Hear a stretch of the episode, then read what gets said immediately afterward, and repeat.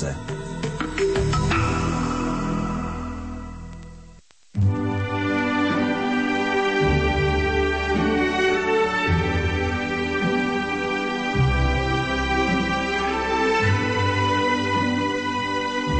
Svetý Augustín raz na otázku, čo je to čas, odpovedal.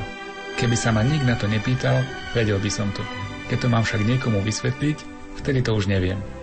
Podľa mňa je to presne tak aj s ľudskou dušou. Všetci vieme, čo je duša, keď však máme skutočne rozumne vysvetliť, či vôbec je, kde je a aká je, vtedy nám ako si dochádzajú slova. V dnešný deň si církev pripomína spomienku na všetkých verných zosnulých, ľudovo nazývanú dušičky. Už a o duši bude aj naše dnešné rozprávanie. Katolický teológ a vedúci katedry filozofie Teologickej fakulty v Košiciach Jozef Dronzek, umelci Jan Zelinka a Peter Beňo a psychologička Martina Gomolčáková nám v nasledujúcich minútach každý zo svojho pohľadu odhalia, ako chápu pojem ľudská duša.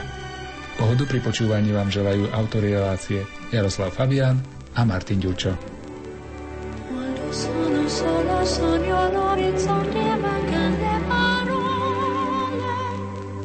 lo so che non luce una stanza quando manca il sole. Se non ci sei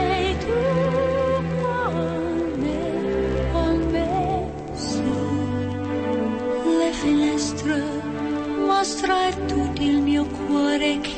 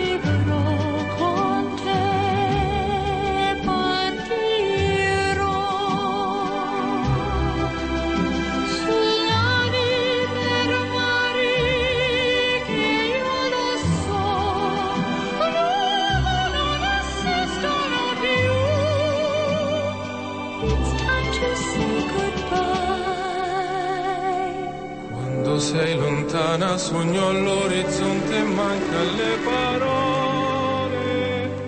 Io sì lo so che sei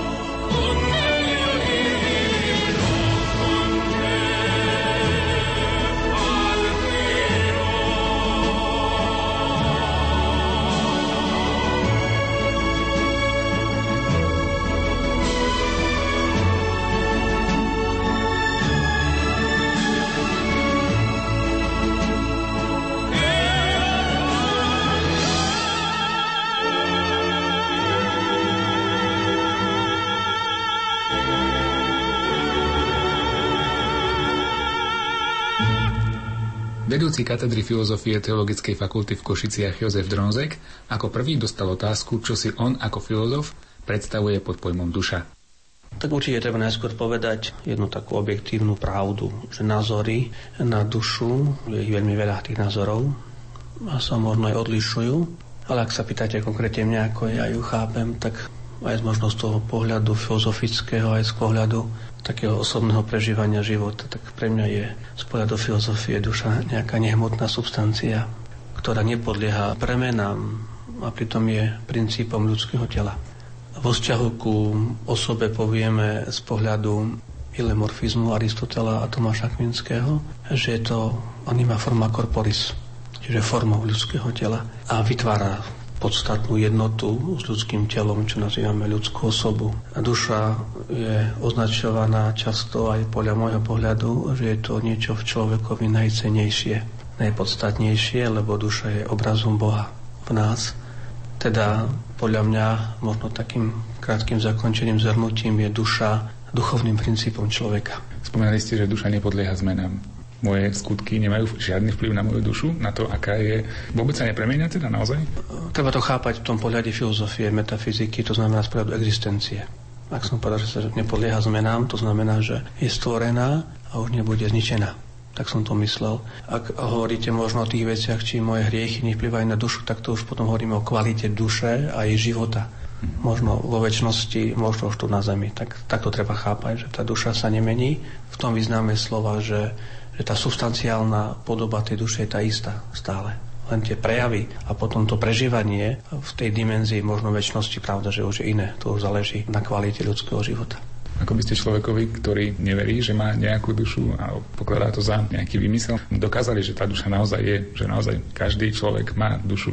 Opäť máte pravdu, sú aj skeptické pohľady, sú ľudia, ktorí neveria, že duša existuje a keď máme ten čas dušiče, ktorý sa blíži, tak v tejto súvislosti tým pádom aj odmietajú veriť v existenciu posmrtného života, väčšného života, nebo odmietajú aj priznať existenciu nesmrteľnej ľudskej duše. Určite je veľmi zaujímavý aj postoj veľkého známeho Kanta k tejto otázke, ktorý síce vo svojom diele s názvom Kritika čistého rozumu odmieta poznať existenciu duša väčšného života, ale zase v kritike praktického rozumu je pre neho duša nesmrteľnosť postulátom morálneho poriadku a praktického rozumu. Krajný existenciálny filozofický smer, ktorý reprezentuje napríklad Sartre alebo určitom zmysle Heidegger, sa tiež totožňujú s takýmto nihilistickým postojom. Ale tento svoj postoj k duši a k väčšnému životu doplňajú strachom, tragikou a beznadejou, veď podľa nich je človek bytie k smrti. Preto aj život a smrť nemajú zmysel. Potom sú pohľady, tie druhé, a svetonázory, v ktorých dominuje viera Boha a istota, že ľudská duša existuje. Tieto pohľady sú plné optimizmu a nádeje. Smrť je doplnením ľudského bytia, dosiahnutím plnej ľudskej dokonalosti osoby, splnením všetkých nesplnených túžob a snov, stretnutie s Bohom a vykročením do nesmrteľnosti. Takže sú názory za a názory proti, čiže sú skeptici, nevera v existenciu ľudskej duše, v realitu ľudskej duše, ale sú pravda, že názory aj pozitívne, ktoré uznávajú existenciu ľudskej duše. A poďme tej druhej otázke, či môžeme dokázať, že ľudská duša Áno, existuje. Presne, presne. Toto asi bude otázka zaujímavejšia, na, možno aj na počúvanie, aj na uvažovanie. Poviem rovno, existujú vedecké dôkazy napríklad? Na to, že duša existuje. Tak ja aspoň jeden predstavím, mm-hmm. ktorý sa považuje za vedecký dôkaz a hovoríme mu dôkaz historicko-etnologický. O čo ide? To, že ľudská duša existuje, je potvrdená predovšetkým presvedčením ľudí od čias existencie človeka. Keď to rozoberieme možno presnejšie alebo tak konkrétnejšie, ľudia všetkých čiast, miest, kultúr veria, že duša človeka existuje a veria, že existuje posmrtný život. Dokazuje to veda pri výskumoch. Dokazujú to tí, ktorí skúmajú vieru napríklad starých Peržánov, Babyloncov, Egyptianov, Grékov, Etruskov, Rimanov, Germanov, Slovanov, Indiánov, amerických animistov, Japoncov, Číňanov či ľudí z Indie. Keď poštudujeme napríklad veľkého Mirčeho Iliadeho a jeho dielo dení náboženských predstav a ideí, či diela etnologov, akými sú dnes Kopers, Schebers, Servier, tam nájdeme tieto ľudské pohľady a ľudské presvedčenie a istotu a vieru, že ľudská duša existuje. Ďalej pravda, že duša existuje aj preto, lebo ľudia spájajú ľudskú dušu a existenciu so životom po smrti. A zase to potvrdzujú veľké prameny filozofické a vedecké a literárne pramene. Napríklad sú to diela veľkého Platona, ktorý hovorí o duši a jej existencii, Aristotela, ktorý má traktát o duši, Svetý Augustín, ktorý jasne hovorí o ľudskej duši. Svetý Tomáš, Descartes, Leibniz, moderný Wolf, Becher, Fander, to všetko sú ľudia hlboko, hlboko presvedčení o tom, že ľudská duša existuje. Potom diela Plutarcha, Tacita, a ne, v neposlednom rade veľkého Dostojevského Cigdeteho.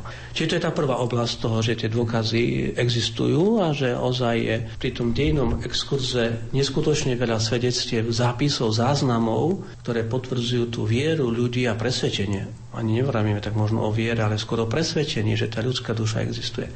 A možno teraz taký špekulatívnejší, ten taký druhý dôkaz, ktorý ja tak nejak v hlave som si zrovnával a nazval som ho dôkazom takým ontologickým o duši.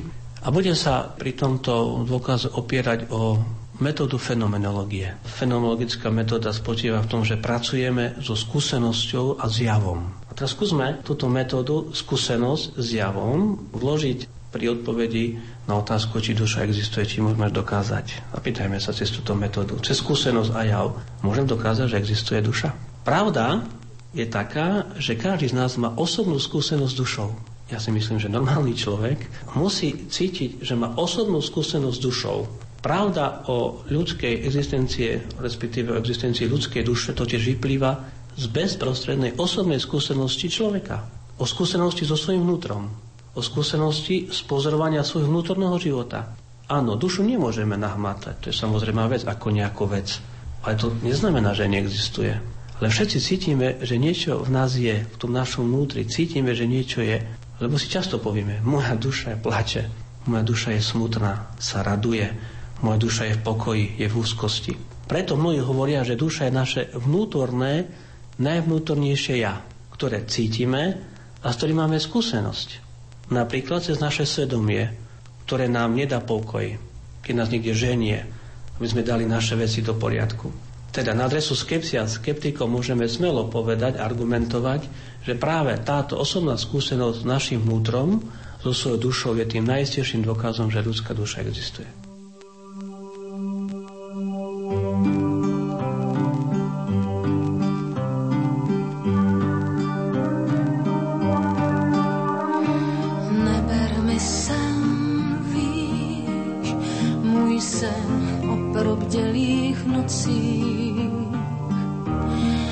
Neber mi sen a vrať mi zpátky ten pocit, že nejsem osamělá. V tobě se ztrácím celá.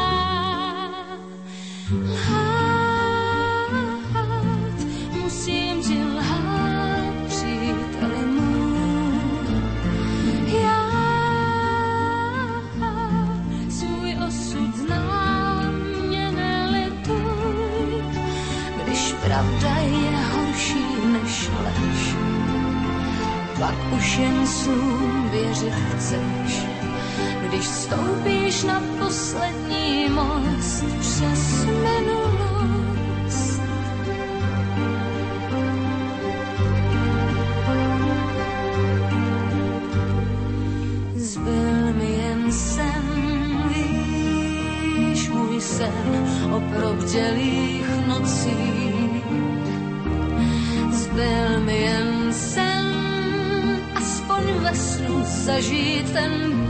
Pocit, že nejsem osamělá.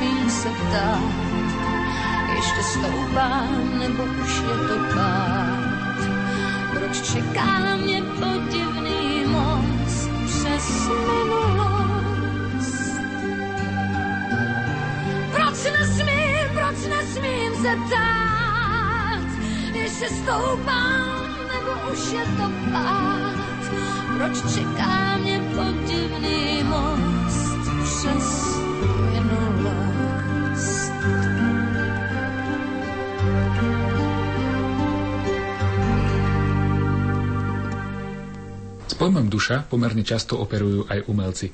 Samotnému vzniku umeleckého diela vždy predchádza umelcovo načretie do duše a z jej hlbín potom môže čerpať inšpiráciu, aby dielo bolo jedinečné a podľa možnosti aj zaujímavé. Prvým umelcom, ktorý nám na otázky o duši odpovedal, je výtvarník a sochár Jan Zelinka. Čo si teda vy konkrétne predstavujete, keď sa povie duša, ľudská duša? Je to len nejaký pojem, ktorý používajú umelci, alebo za tým vidíte niečo konkrétne, niečo reálne?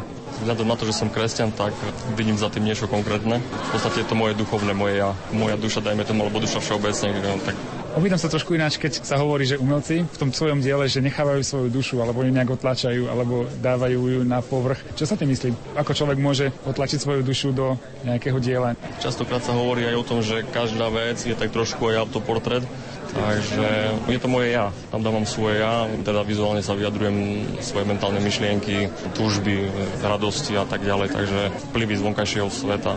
Robí vám tá tvorba radosť, keď robíte umenie, nejako tým eh, možno uľavujete svojej duši, alebo nejako ju možno tým hľadíte, neviem ako to správne povedať, alebo je to možno len vaša práca, tak to poviem. Uľavujem svojej duši a cítim to ako vnútornú potrebu sa vyjadrovať. Že znamená, že potrebujem to zo seba dostať von. A ako náhle to dostanem do seba von, tak prestávam nad tým už ďalej rozmýšľať a to znamená, že každý výtvarník je asi tvorivý typ, to znamená, že vymýšľa, potrebuje to realizovať. Už to realizuje sám, alebo dáva to realizovať, takže je to, je to asi vnútorná potreba. Čiže nie je to práca ako práca, zamestnanie, ale tkanie.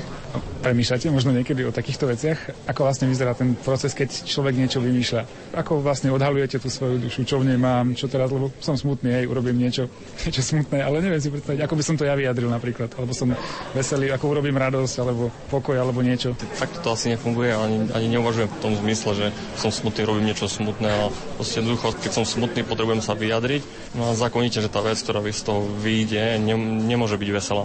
To znamená, že dajme tomu, aj keď nie je natoľko čitateľná, že išlo o smutok, tak asi radosť asi ťažko tam hľadať.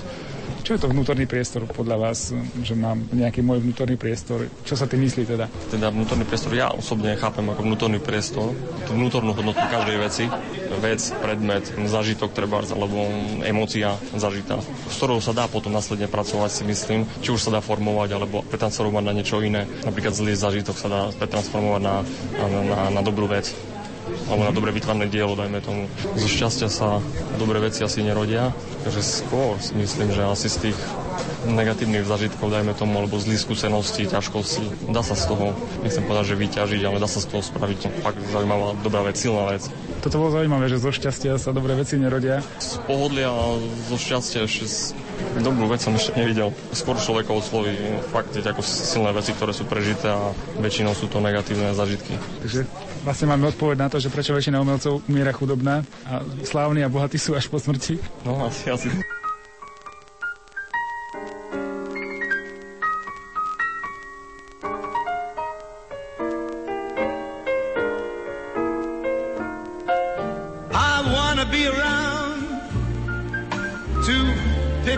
pieces when somebody breaks your heart. Some somebody twice as smart as I.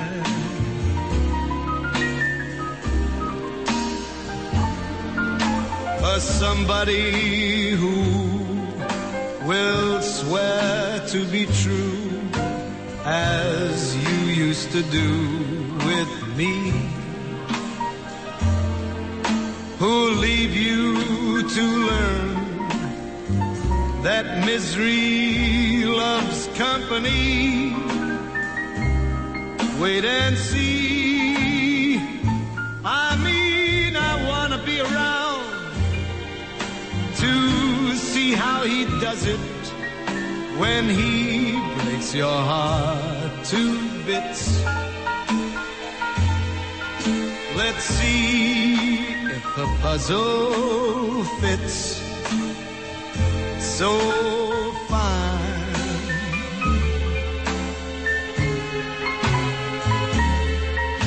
And that's when I'll discover that revenge is sweet. As I sit there applauding from a front row seat when somebody breaks your heart like you,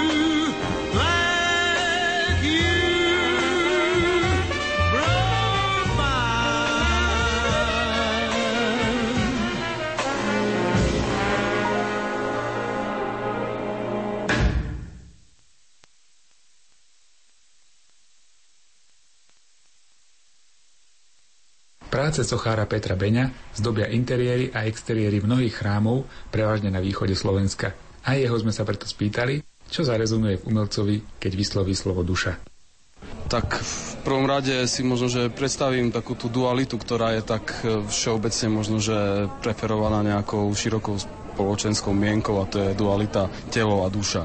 Ale myslím si, že ja by som to nevnímal v tejto dualite, myslím si, že treba to vnímať v nejakej komplexite a keby som sa mal ešte tak vyjadriť inak, tak keď sa o niečom povie, že to má dušu, tak má to nejakú, nejakú hĺbku, čiže duša je možno, že práve tá hĺbka, práve to, čo možno, že otvára nejaké hlbiny alebo väčšie obzory. Čiže duša je asi niečo prehlbujúce. Hej. To si asi predstavujem pod pojmom duša. Keď by som mal mm-hmm. ešte hovoriť o nejakom opozite, tak možno, že taká nejaká plitkosť hej, je také, také opozitum duše. Aj keď to nie je podľa slovenského slovníka presne ako opozitum, ale, ale asi, asi tak by som to definoval. Keď umelec hovorí, že urobil nejaké dielo veľmi, veľmi dobré, že podarené, tak hovoríme, že tam nejako otlačil svoju dušu, alebo vidno v tom, že to má ducha, ako, ako si povedal.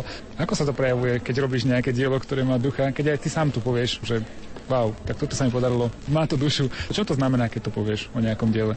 Takže má to niekde vnútri, vnútri oslovy a proste, že to vnútri možno, že naplňa aspoň čiastočne tú moju potrebu tej komplexnosti, tak ako som hovoril, toho prehlbenia, toho zvnútornenia, prehlbenia, rozšírenia proste vedomia, rozšírenia pocitu, hej, alebo Hovorí sa ešte aj o tom, že o dualite duša a rozum, hej. Ale zase by som to dal do tej komplexnosti. Takže ak teda otázka bola nasmerovaná na to, že keď ma niečo osloví, nejaké umelecké dielo... Niečo sa ti podarí a povieš, alebo, má to niečo, ducha. Niečo sa mne podarí, hej. Mm-hmm. Má to ducha. No to je také, že zrazu to zarezonuje s nejakými mojimi hodnotami, ktoré mám. Hej. Tak keď mám hodnoty plítke a keď to zarezonuje s tými plítkými, tak, tak by som sa asi tiež vyjadril, že je to duša. Takže ja si myslím, že záleží na tom, ako je človek vnútorne prehlbený a podľa toho vlastne dokáže pri tých svojich veciach, ktoré vytvorí pri tej svojej práci, zadefinovať, čo je teda tá duša, čo je to dielo, ktoré teda má dušu. A ja kedy si to poviem, no neviem, ono niekedy proste pracujem celý deň a na konci dňa si poviem, že je to, to horšie, ako to bolo predtým. Mm-hmm. A niekedy proste postačí zo pár ťahov a zrazu si poviem, tak toto má dušu. Ty pracuješ takým zaujímavým materiálom, v takom zaujímavom prostredí. Ty vlastne často tvoríš sochy a tvoríš ich pre nejaké sakrálne priestory. Ty vlastne máš za úlohu na nejakú objednávku urobiť niečo, čo vyplní ten sakrálny priestor alebo nejakého zduchovní, preduchovní. Je to ťažšie, ako keby si robil niečo len tak, čo ťa napadne. Keď robíš niečo na objednávku, môžeš to urobiť s dušou. No, ja mám pocit, že musím. Ako neviem si predstaviť, že, že by som ten pocit v sebe, v sebe nemal. Hej. Musím, ale, ale aj chcem proste tam, nevedel by som vypustiť len tak nejakú vec, ktorá by tiež aj vo mne nejakým spôsobom nezarezonovala. No a je to ťažšie v tom vlastne robiť na objednávku, že tam sú určité mantinely, sú tam určité požiadavky, určité predstavy investora, ktoré vlastne tú tému definujú v určitých hraniciach mm-hmm. a dokázať tie hranice nejakým spôsobom naplniť a v rámci nich urobiť nejaký posun tak to je, to je pre mňa výzva. Takže ja si myslím, že v každom diele sa to dá realizovať a konec koncov umelci, ktorí takto pracovali storočia pred nami, tak sú toho dôkazom. Robili na objednávku a stále proste tým dielam sa snažili vtlačiť dušu.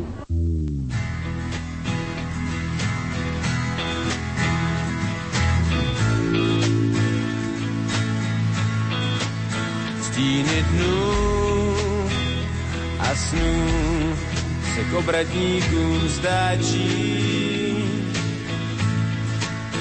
Ruce snů černej se snaží zakrýt oči. Světlo tvý prozradí, proč já vím, novým dnem, že se zas navrátí.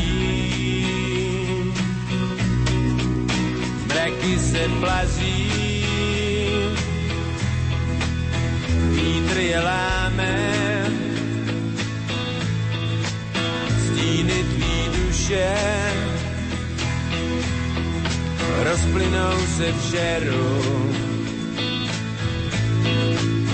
Ve vlnách opouští, po hodinách mizí a měsíc nový stíny vyplaší.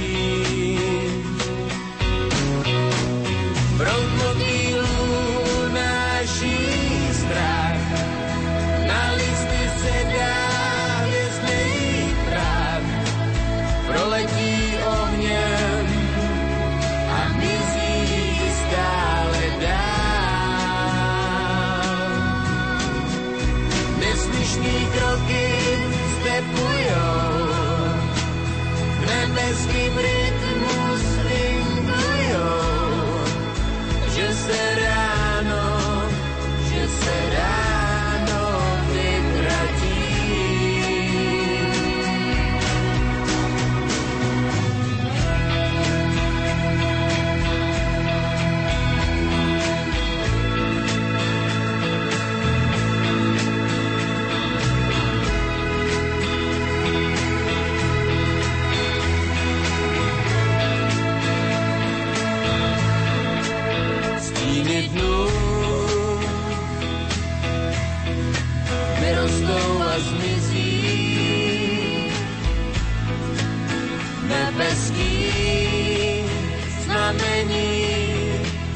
rozsvěcujou hvězdy. Všechno ví, spovzdájí, vedou naše kroky.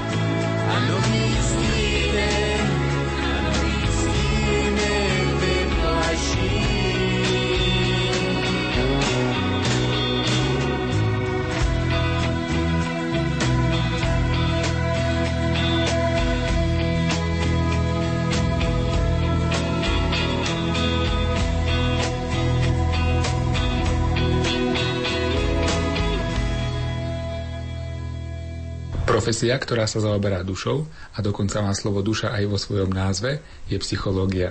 Je preto samozrejme, že sme sa s otázkami o duši obrátili i na psychologičku Martinu Gomolčákovú. Čo je to duša? Podľa vás. Taká krátka definícia teda tej duše. Je zaujímavé, že ako psychológovia pracujeme s týmto pojmom v podstate každý deň. Bolo to niečo, keď sa ma niekto spýtal, prečo som si vybrala psychológiu, tak som vehementne tvrdila, že ma zaujíma duša, že chcem poznávať dušu človeka, že je to niečo zázračné, čo mám chuť objavovať. Ale keď som sa stretla s touto otázkou, tak zrazu človek akoby nevie, čo by na to povedal. Psychológia sama o sebe tvrdí z definície, že psyche z grečtiny je duša a logos ako slovo. Teda by sa to dalo preložiť, že psychológia je náukou o duši, náukou o prežívaní a správaní človeka. A keby sme vychádzali z toho, tak by sme povedali, že duša je teda identická s pojmom prežívania a správania a keby sme išli niekde možno hlbšie a zamýšľali sa viac, tak by sme si povedali, že je to, to niečo, ten spôsob myslenia, spôsob cítenia, prežívania, ktorý je jedinečný pre daného človeka. Je to jeho vnútorný svet, ktorý ho robí ním samým. Je to niečo, čo bolo stvorené a bolo to nazvané pojmom ty. Pre mňa je to tak niečo jedinečné v súvislosti s duševným životom každého človeka, pretože by sa dalo povedať, že duša je niečo, čo máme všetci, ale zároveň to pre mňa nie je to isté u každého človeka. Psychológovia hovorí sa o nich, že liečia dušu alebo liečia duševné choroby napríklad. Môže duša ochorieť? Ak je duša vnútorný svet človeka, dá sa povedať, že sa človek môže stratiť v tomto svojom vnútornom svete. Tak ako sa vieme stratiť v novom meste, tak ako sa vieme stratiť niekde vo svete, v realite, tak tak sa vieme stratiť aj v našom vnútornom svete života, kedy nám zrazu veci nie sú tak jasné, kedy zrazu naše myšlienky sú ako si ťažké, kedy je toho na nás tak veľa, že sa v tom nevieme orientovať a nesieme si možno tak veľké bremeno, že z toho až ochorieme. To by sme asi nazvali ako chorobu duše, chorobu myslenia, chorobu prežívania a následne je ten dôsledok aj v správaní keď niekto chodí na nejaké psychoterapie alebo na nejaké také sedenia, hovoríme tomu, že sa snaží o duchovný rast, alebo cirkvi tiež používame tento výraz, hej, že niekto chce duchovne povýrast. Tam je to možno v nejakom inom význame, ale čo v psychológii myslíme, keď hovoríme duchovný rast? Bolo by asi dôležité pre rôznych klientov prichádzajúcich do terapie definovať alebo odlíšiť z nášho pohľadu psychologov, že či môžeme použiť pojem duševný rast alebo duchovný rast. Pre niekoho to môže byť to isté, ale vieme si predstaviť aj ľudí, ktorí ak neprežívajú vieru v Boha intenzívne vo svojom živote alebo ak nemajú kontakt s Bohom, tak duchovný rast pre nich môže byť niečo metúce ale z hľadiska podstaty tejto otázky, či duša môže narastať, je dôležité starať sa o dušu a ako keby očisťovať to myslenie, očisťovať tie emócie, aby boli pravdivejšie, tým zveľaďovať ten vnútorný život v človeka, ako keby vytvárať živnú pôdu pre zdravý rozvoj a zdravý rast a tam by sme mohli povedať, že v takomto zmysle alebo v takomto princípe tá duša potom má priestor pre rozvoj a rast. Ako sa môžem starať o svoju dušu, aby tá duša nezakrpatela, aby tá duša bola taká, aká má byť. V mojom prípade to znamená niečo iné, pravdepodobne ako vo vašom. Každý sme nejaký iný, pre každého to niečo iné znamená. Ale ak by sa vo všeobecnosti dalo povedať, ako sa môžeme starať o svoju dušu, aby sme neboli napríklad duševne chorí, tak to je asi taká jednoduchšia otázka, že ako sa starať o dušu, aby sme neboli duševne chorí, pretože ten pojem, že ako sa starať, aby tá moja duša bola taká, aká má byť. No kto vie, aká má byť tá duša? Asi nikto nemá takú nejakú základnú definíciu, že ako tá duša má vyzerať, ale aby sme naozaj vytvárali priestor pre duševnú pohodu v živote, pre duševné zdravie, tak je tá hygiena duše veľmi dôležitá. Tak ako sa hovorí o hygiene tela, tak sa hovorí o hygiene duše. Zase z definície by sme hovorili, že psychohygiena je napomedzi lekárskej vedy, sociálnych vied a, a psychológie.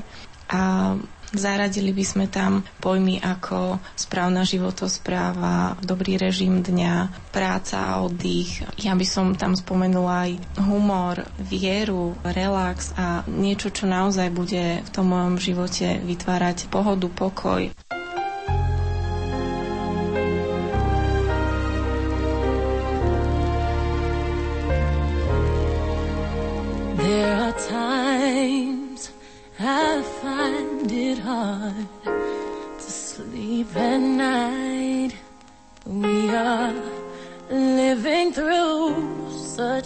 Troubled times. And every child that reaches out for someone to hold for one moment they become my own.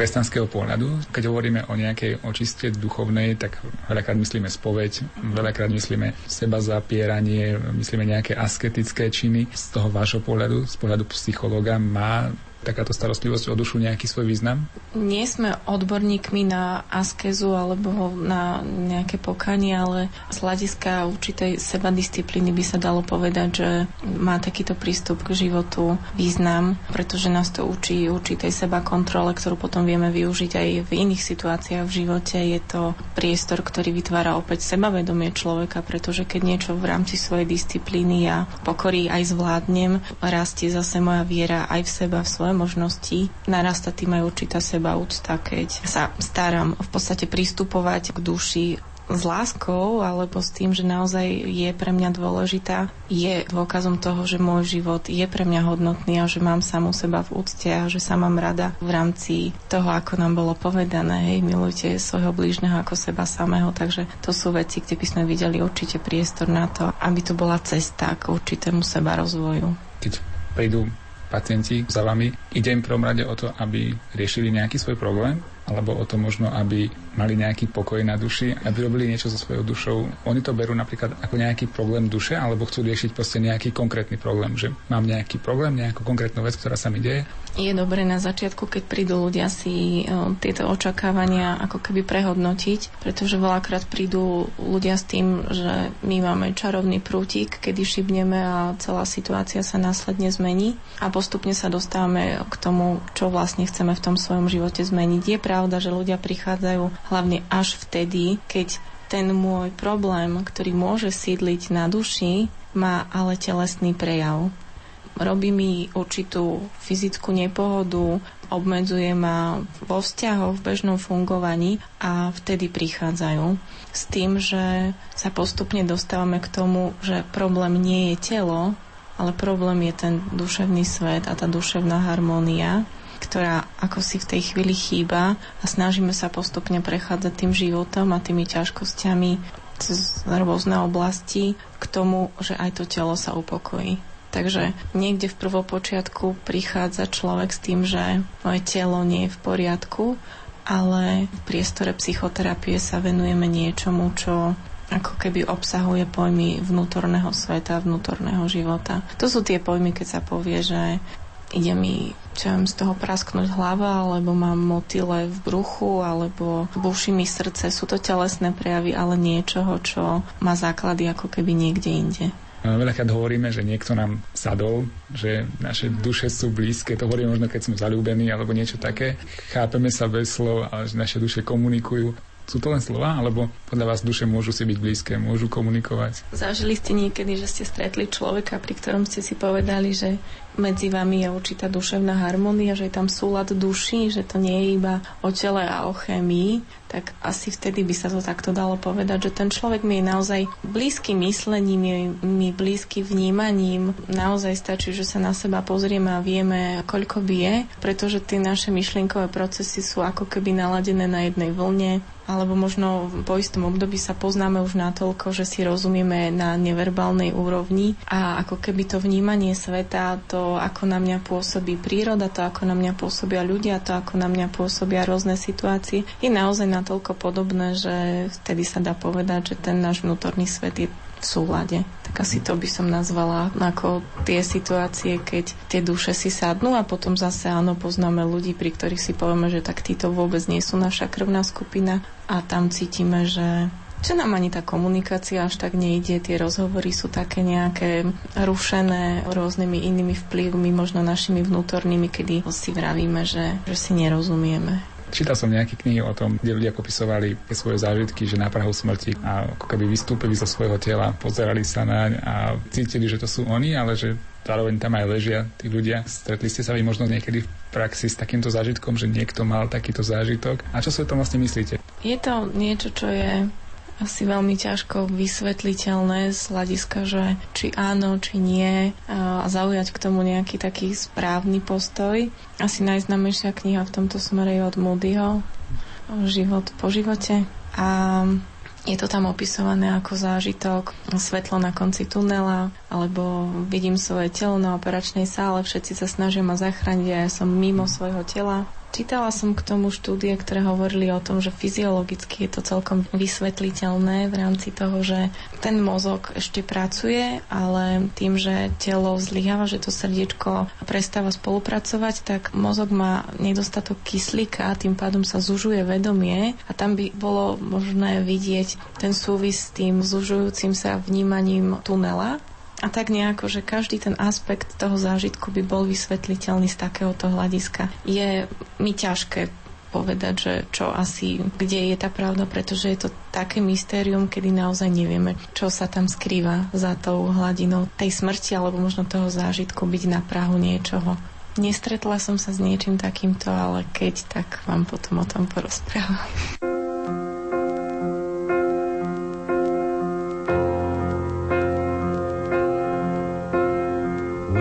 Was young, I never needed anyone. And making love was just for fun. Those days are gone.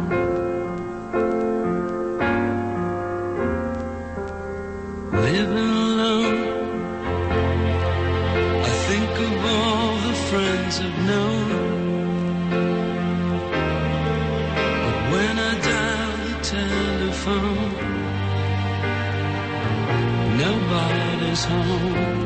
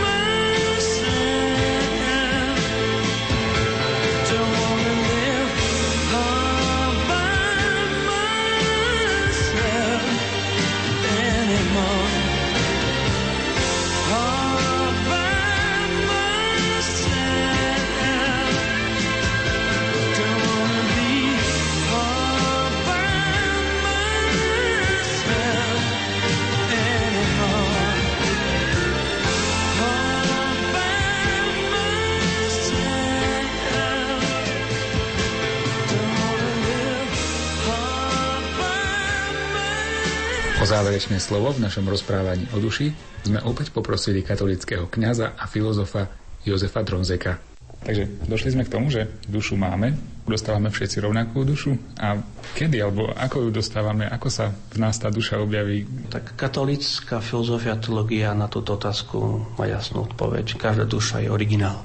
Vychádza z Božieho aktu stvorenia duše v okamihu vzniku nového života v lone matky, čiže pri počati, čo nazývame odborne proces animácie. Ozaj každá ľudská duša vďačí za svoj vznik Božiemu stvoriteľskému aktu a nemôže byť žiadnym stvorením zničená. Boh ju stvoril nesmrteľnú, duchovnú a teda nemá dôvod, aby ju zničil. Tým, že je každá duša originálom, je človek potom osobou. Preto sa odlišujeme. Máme substanciu rovnakú, sme ľudia, máme to človečenstvo v sebe, ale špecifikum má každý svoje, stejne ako ja. Ináč rozmýšľame. Máme iné dary, sme neopakovateľní. To je práve ten originál ľudskej osoby, ktorý vychádza z jednoty duše a z jednoty tela. Čiže človek je originálom, je osobou, je neopakovateľnou, jedinečnou, pretože má dušu. A tá duša je tiež originál. Ako sa teda mám starať o tú moju dušu? Prijal som fakt, že mám dušu, každý máme svoju dušu inú. Aká je tá starostlivosť o tú dušu? Môžeme sa o ňu starať, ja neviem, všetci rovnako, alebo každý musí nájsť v komunikácii so sebou nejakú odpoveď na to, čo je pre moju dušu najlepšie, ako sa mám o tú dušu starať. Tak možno opäť na túto otázku taký svoj osobný pohľad, lebo možno poviem odpoveď na otázku, ako sa ja starám o svoju dušu. Myslím si, že dôležité je uvedomiť si jednu takú základnú tézu. Aj duša potrebuje byť cítená, potrebuje sa nájsť, tak poviem ľudovo. A ja taký veľmi rád používam výraz, ktorý veľmi často Jan Pavel II používal a on hovoril často o kultúre dnešného sveta. Tak si myslím, že treba pestovať kultúru duše. Lebo duša, ako som vravel, chce byť nasýtená a my tú našu dušu máme sítiť kultúrnymi vecami. A ja pod tou kultúrou vo vzťahu k duši napríklad rozumiem, že treba cítiť dušu pravdou, krásou, dobrom a tým, ktorý ju stvoril. Ak hľadáme a žijeme v pravde v svojom živote a svojim smerovaním ideme k Bohu, ponúkame dušu a ju cítime kultúrou. Ak ponúkame duši krásu, ktorú vnímame napríklad v nádherných dielach literatúry, umenia a neživíme svoju dušu príjmaním konzumnej, bezhodnotovej, masmediálnej ponuky, ktorá je dnes lácná a povrchná, dávame našej duši kultúru hodnotnej krásy a tým sa o ňu staráme. A keď hľadáme dobro a vyhýbame sa zlu, ktoré spájame dnes hriechom, tak našu dušu skulturnujeme cez čisté svedomie a tým sa staráme o svoju dušu a dávame jej kultúru. Teda pestujme kultúru duše cez objavenie krásy, pravdy a dobra. Potom netreba zabúdať na to najpodstatnejšie, čo svätý Augustín vložil do vety, pre seba si nás Bože stvoril a naše srdce nespokojné, kým nespočíne v tebe. To znamená v tej takej konkrétnej aplikácii, v tej starosti o dušu, teda našu dušu Boh stvoril, a starosť o dušu spočíva aj v tom, že využívame prostriedky, ktoré nám Boh ponúka. Akými sú modlitba, sveta omša, alebo všeobecné prostriedky milosti, ktoré nám vychádzajú a ktoré nám ponúka církev, alebo ktoré príjmame cez príjmanie sviatosti. Osobne si myslím, že sa nám táto starosť, táto peč o duši cez kultúru našej duše vráti v podobe takej, že už tu na zemi máme aspoň pocit pokoja v duši. A vo vzťahu k tomu obdobiu dušiček a väčšnosti, tak veríme, že tá starosť o dušu sa nám vráti aj v budúcnosti v podobe väčšného života. Keďže teda vlastne my krmíme tú dušu tým našim duchovným životom, môžeme my nejako ešte účinne pomôcť tým dušiam, ktoré sú ešte vočistci. Ako hovorí teda církev, že existuje teda nejaké prepojenie, my môžeme za nich niečo obetovať, my vlastne krmíme tie duše druhé, ktoré to potrebujú, alebo... Tak už tu budem taký teologický, nefilozofický. A tu treba len povedať jasnú nauku církvy, ktorá vychádza z dogmatiky a z katalógie. Církev je putujúca, trpiaca, oslavená. Máme také tri zložky. Potujúca to sme my, ľudia žijúci na tejto zemi, trpiaca duše vočistci a oslavená v nebi. A medzi týmito tromi cirkvami, ak takto ich pomenujeme, existuje putová spoločenstvo, previazanosť, ktorú poznáme vo výraze za nás tí, ktorí sú oslavení, sa prihovarajú o Boha, prosia za nás, my prosíme za tých, ktorí sú vočisti, opäť Boha, aby im tým skôr odpustil tresty za hriechy. To treba tiež jasne povedať, lebo hriech sa odpúšťa pri sviatosti zmierenia alebo cez formu hlbokej ľutosti, alebo v prípade smrti, a keď sa človek nemôže vyspovedať, aj pomazaním chorých sa odpúšťajú hriechy. To je to viatikum, ktoré je spojené s viatikom a pomazaním chorých. Ale ostávajú tresty za hriechy, ktoré si človek a jeho duša odpíká v očistci. Teda všetky naše modlitby a všetky naše obety, ktoré máme povinnosť my kresťania obetovať, ak obetujeme a splníme určité podmienky, ktoré církev zadefinovala. Ak ich splníme, a teda tie naše modlitby, naše sveté omše, ostatné prostriedky, ktoré pomáhajú tým dušiam Bohu obetujeme, tak naša viera je jasná, krásna, nádherná. Pomáhame dušiam v očistci. Teda nejaký oči náš nevidie na zmar, ja si myslím.